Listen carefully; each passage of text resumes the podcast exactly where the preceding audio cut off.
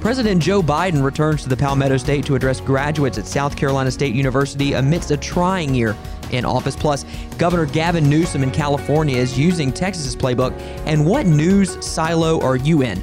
All of that on a packed Palmetto Family Matters podcast. Welcome in. I'm Justin Hall, joined by Mitch Prosser and Dave Wilson. It is a historic day in South Carolina. Anytime a president comes to your state, it's a historic day. President Biden is in town today, actually down in Orangeburg, to deliver the commencement address at South Carolina State University. And as we discussed on last Friday's podcast, it's a strategic visit here to the Palmetto State within his first year. The state propelled him to victory in the Democratic primary. He had been shellacked in the first two, and the turning point was South Carolina behind the endorsement of his friend, Majority Whip Jim Clyburn, who mm-hmm. invited him to South Carolina State Which today. is the exact reason why he is there today, because he is at South Carolina State University down in Orangeburg. He is there speaking at the commencement, where actually Jim Clyburn was originally scheduled to be the speaker, but he's also receiving his diploma, which he did not receive 60 60 years. years 60 ago. years Yeah. ago because there were restrictions on the number of graduations that HBCUs could have at that point. So that's why he did not receive it. And so, in that particular vein, this is a moment of history, and it is a moment where two friends are coming together because Joe Biden can definitively say, I owe my presidency to Jim Clyburn because,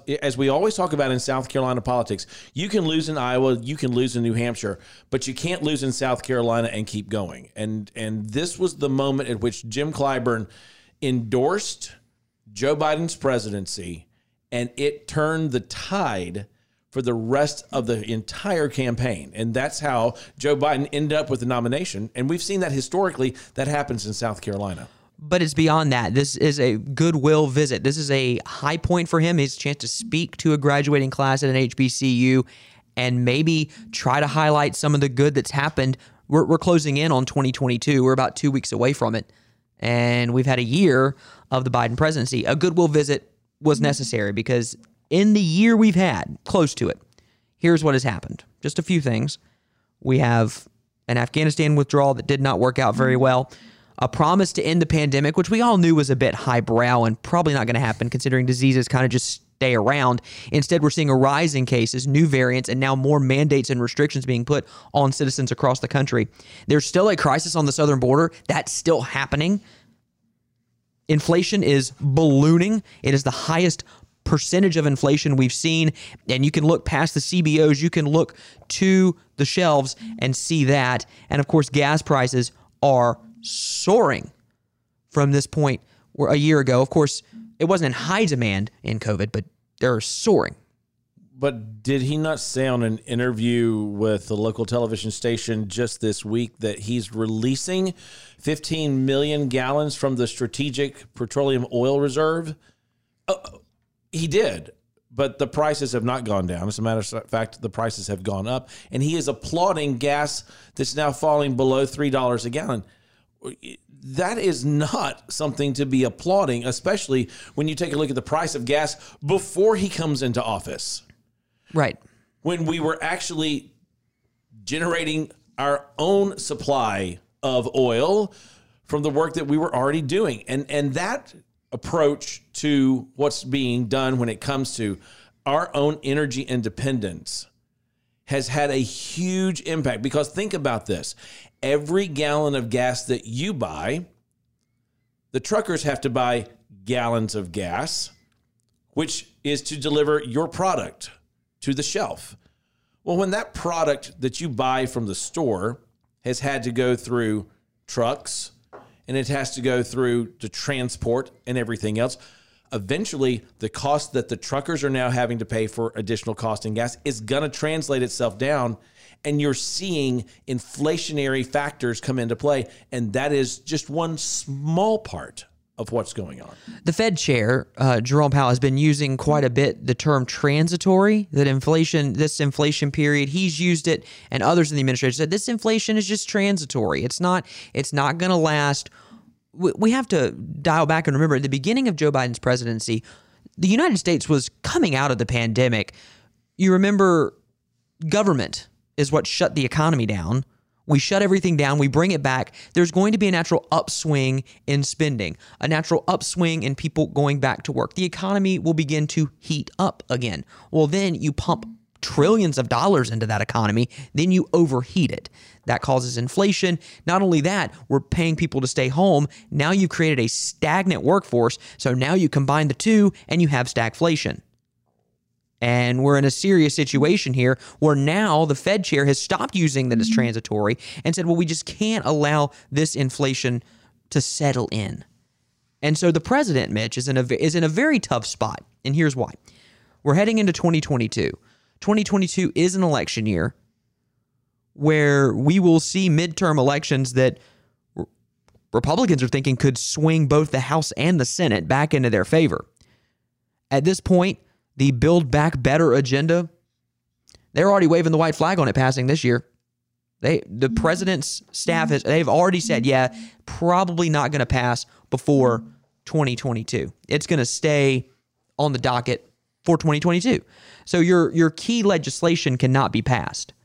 So Mitch, what what does a visit like this do for the president in terms of optics? Because at, at, this point, that's purely what it is. That's exactly what it is, Justin. As I think through this, and uh, Dave, back to your point about him releasing 15 million barrels of oil, we've been talking a little bit about this in the office. I pulled up the EIA's website, and uh, it's fascinating. Any guess how many barrels of oil we use per year? Per year? Per year. He released 15 million. That's going to make a drop in the barrel we use 6.6 billion barrels of oil per year, nearly 100 million per day.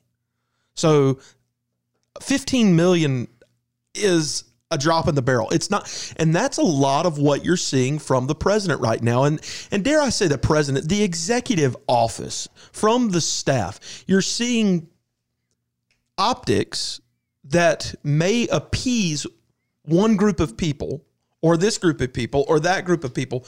But if you've been to the grocery store lately to buy a gallon of milk or a slice of bread, or you fill up your car to get there, you're noticing the optics are wearing off. The the shine on what's new is rapidly wearing right. off. And I'll, I'll, tell you this: a goodwill visit to South Carolina as I joked last time on our last podcast and said, just simply means that uh, the roads are closed, right. as you experienced on the way in this morning, Justin.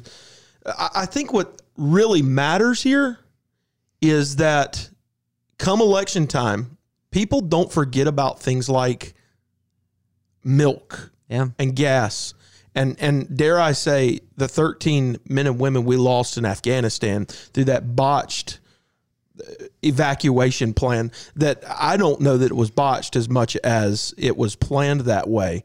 Um, and we could go into that, and I don't want to sound conspiratorial there, but you know, over and over again, the president and the executive office have shown us their ineptitude when it comes to several of the rubber meets the road, very practical things, and optics matter but only when they're very practical. So uh, that that's my two cents on that. His his approval ratings are low. They're the lowest after the first year of every other president, maybe other than Donald Donald Trump.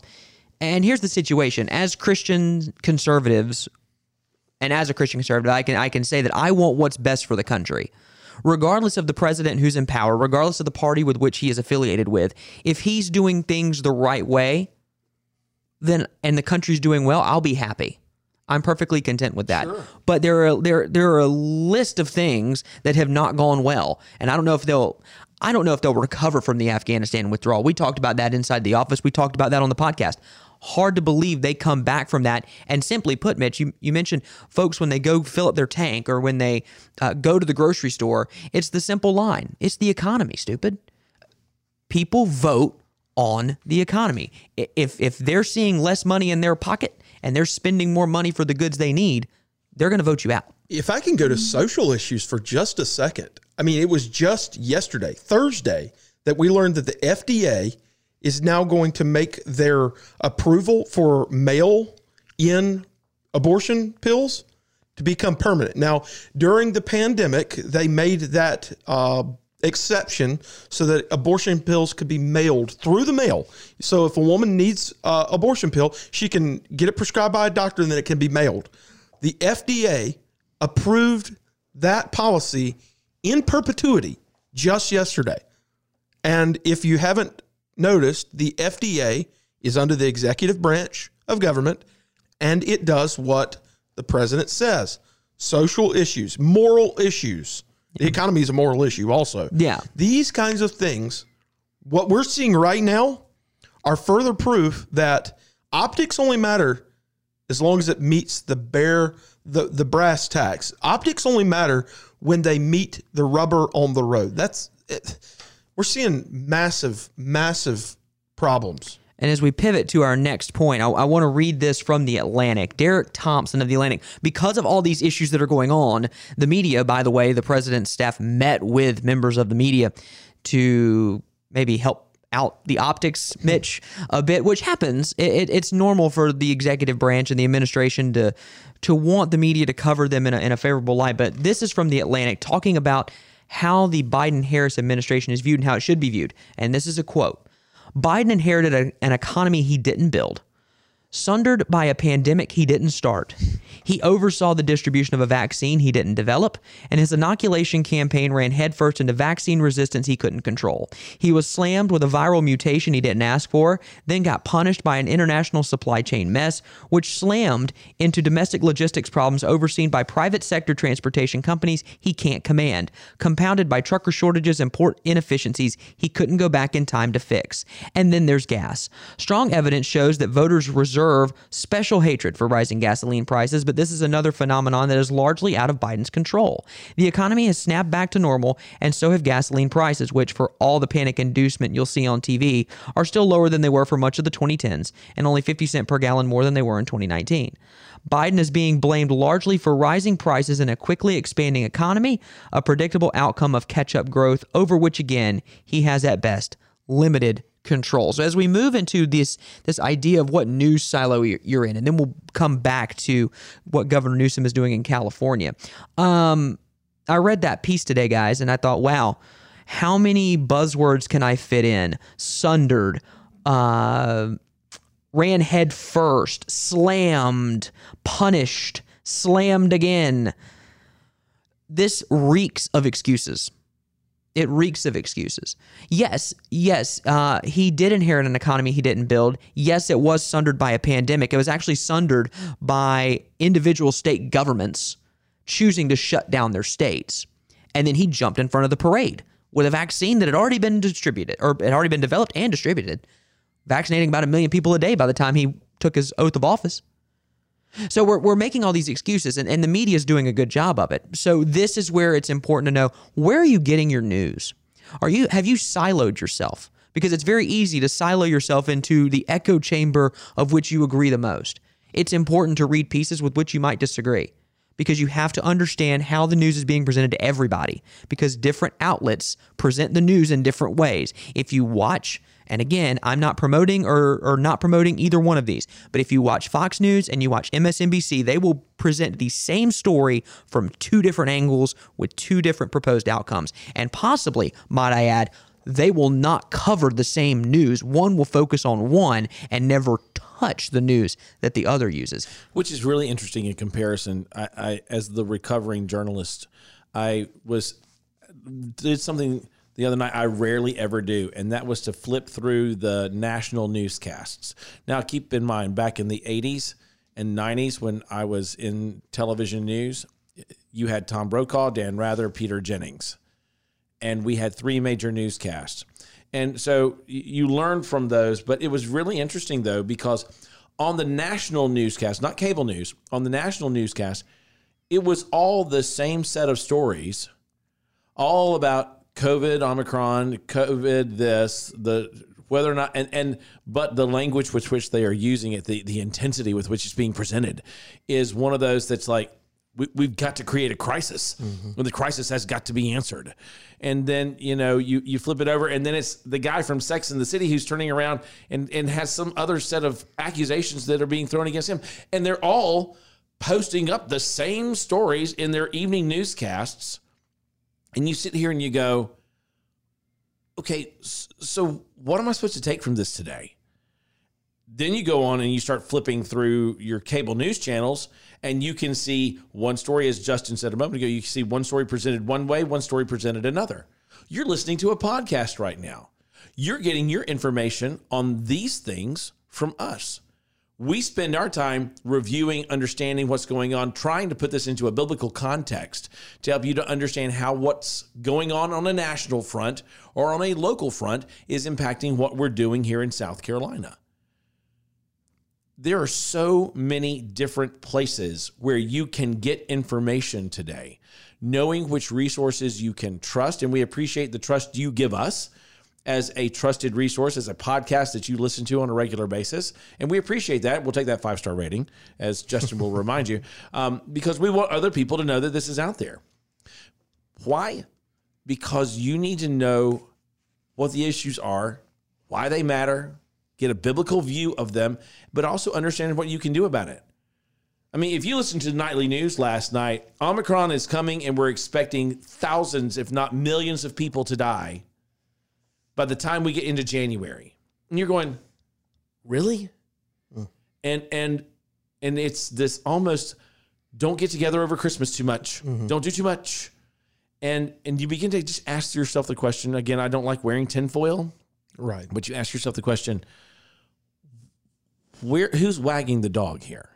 And that's a great question to ask uh, because I don't necessarily know who is. I think a lot of the mainstream media, and I think we can thank Rush Limbaugh for that um, phrase, the drive-by or mainstream media. It's it really is virtuous virtue signaling at its finest.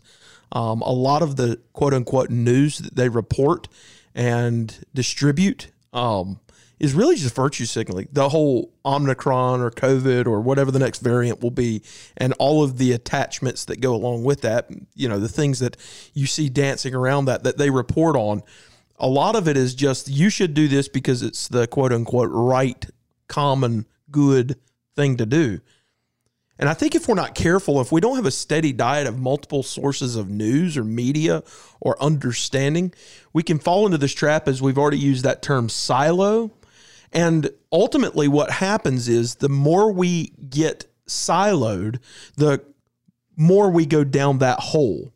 And what happens is, is we are continually segmented and continually separated. The more divided we become, and and if I can just break this down a little bit more, uh, maybe simple for some and complex for others, the thing that we really have to avoid here is what's known as confirmation bias. And what happens is you have a worldview. We we believe in a biblical worldview. You have a lens with which or through which you view the world. As you look at the world, and that worldview is influenced by the things that you put before you. As the Bible talks about, what you put before you or what you put inside of you uh, is what will come out. So as you look at the world, through that worldview, your confirmation bias can start to contort or distort or blur the things that are before you so that when you see something, uh, I know that immediately, and it only checks the boxes of what you already know. I'm not saying that you go into this with some Zen like approach of openness. No, we most definitely need to be sincere and we most definitely need to be uh, discerning in what we see.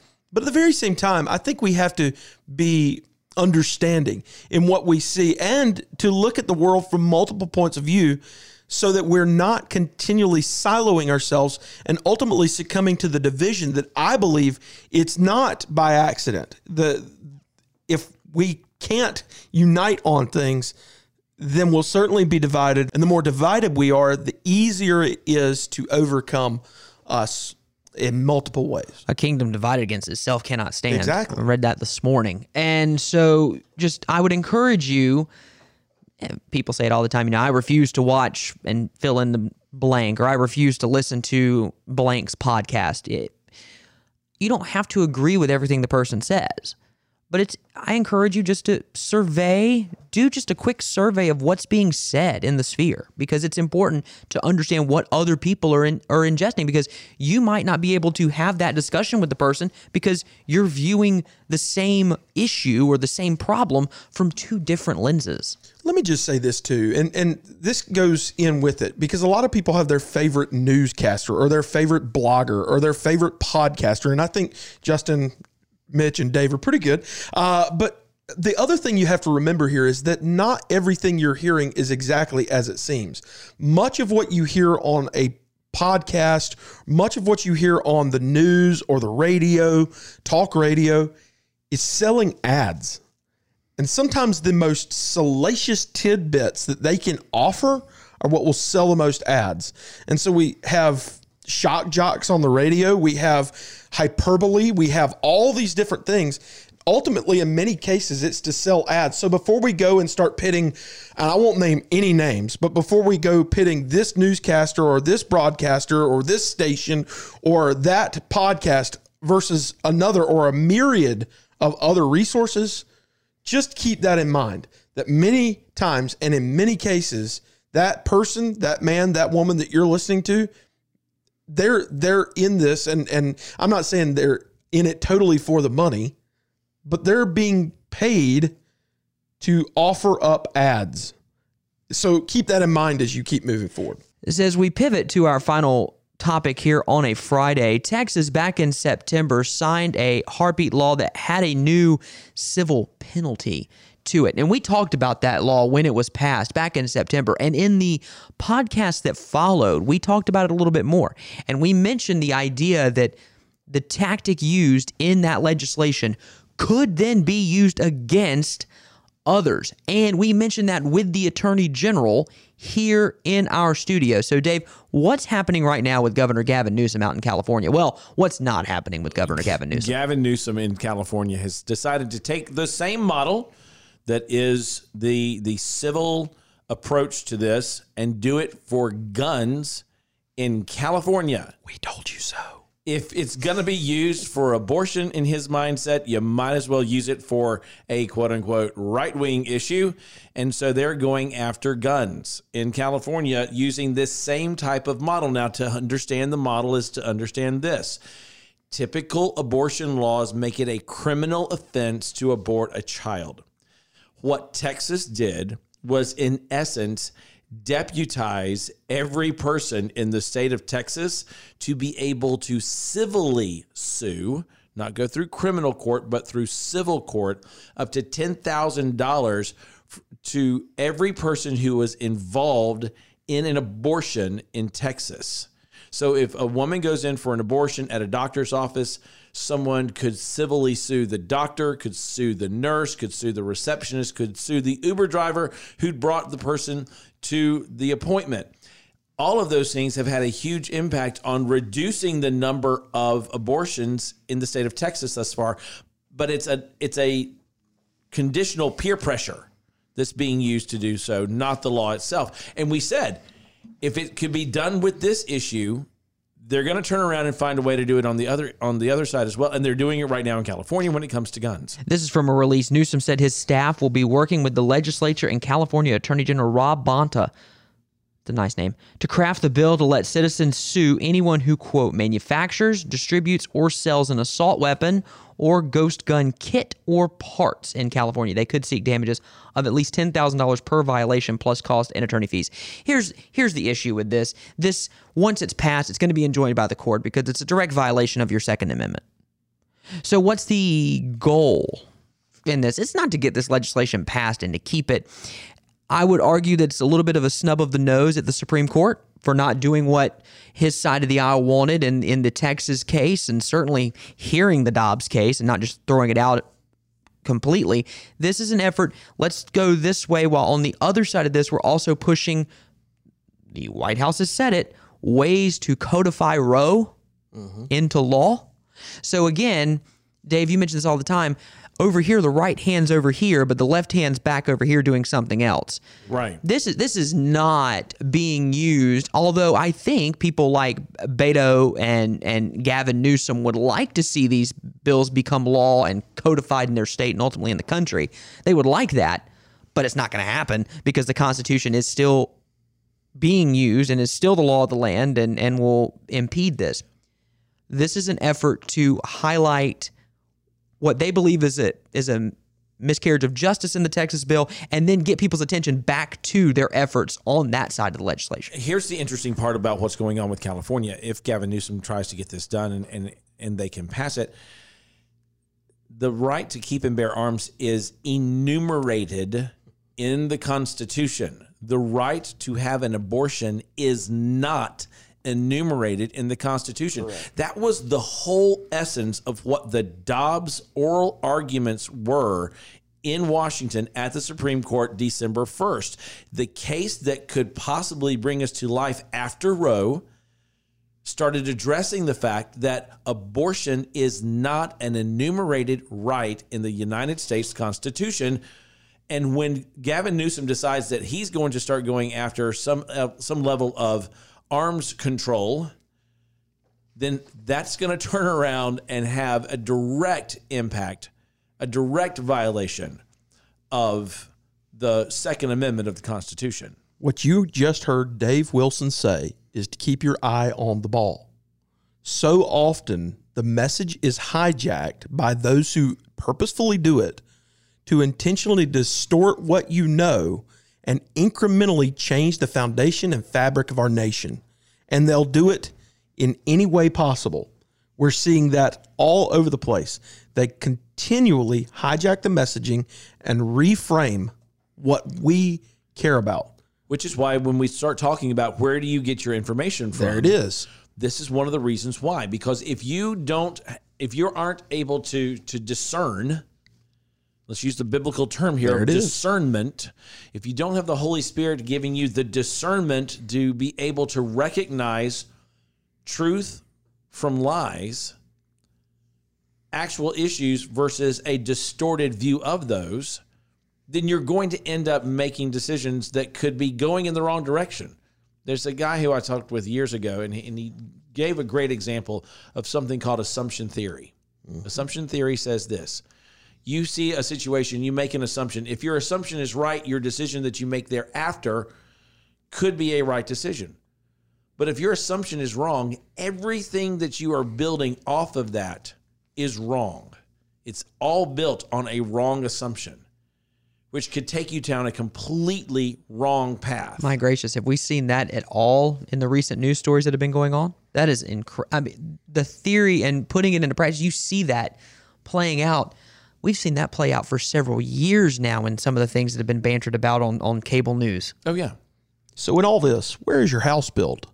What are you building the foundation of your house on? Is it on the solid rock of Jesus Christ and ultimately his capital T truth? Or are you basing the foundation, building the foundation of your home and everything that you know on the shifting and sinking sand of this world? the culture today is is definitely s- swaying back and forth. I mean, we joke about it sometimes. You know, we'll pass. There, there's a whole new set of flags that are out there for all the mm-hmm. different gender options that are there. And you know, we've we've said before it was two genders, then it was four, and then it was 72. Then one day we we were literally in the middle of a podcast and a 73rd one But was wait, coming. there's out. more. Right.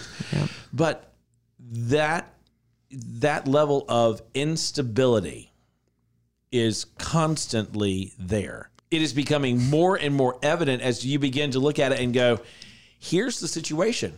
We don't, if somebody comes to you and says, I don't know what the truth is, this is my truth, that's your truth, then guess what? We call that biblically shifting sands. Mm-hmm.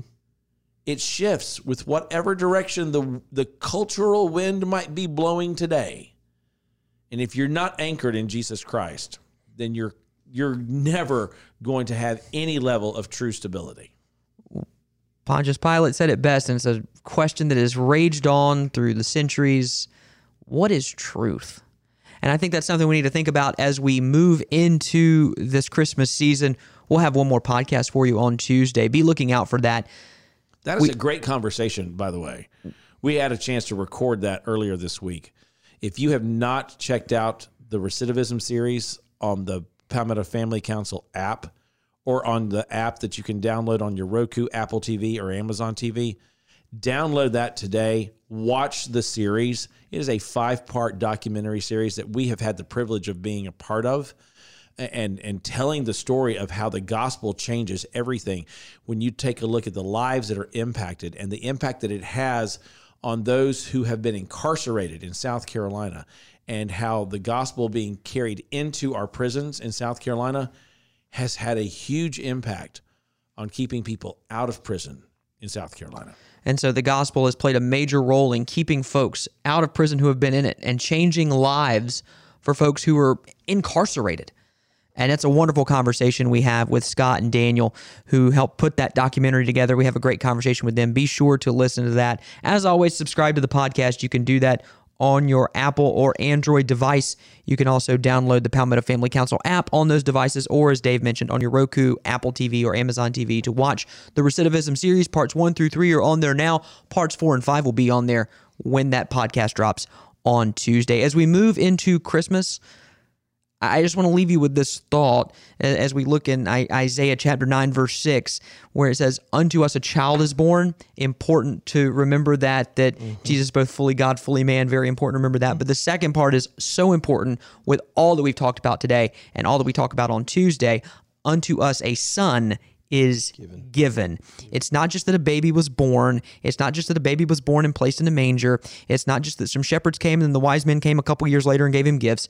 It's important to know that that baby that was born in Bethlehem oh so many millennia ago has the power to change your life and gives truth and stability and as Mitch said that solid foundation on which you can build your life and He provides the only way in which you can adequately and appropriately view the world around you. Because when you have Him, you view it through an agape love that is supersedes anything that is mentioned in the shifting sands of our world today. So, if you don't listen to our podcast on Tuesday, I encourage you to. But if you don't, we wish you a very Merry Christmas, and we will talk to you again very soon.